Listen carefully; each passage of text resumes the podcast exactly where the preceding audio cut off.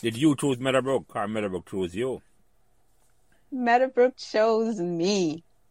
and I'm going to be transparent. I was as angry as could be because I didn't know anything about Meadowbrook. I wanted to go to St. Hugh's with my sister or Queens with my cousin. Queens was about a 10 minute, 10, 15 minute walk from my home. I had to, I, I didn't know anything about Meadowbrook.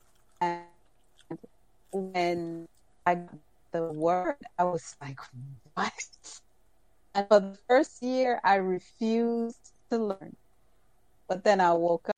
So remember to like, share, and subscribe these Meadowbrook Memories podcasts so neither you nor your friends will miss another memorable conversation. Thanks.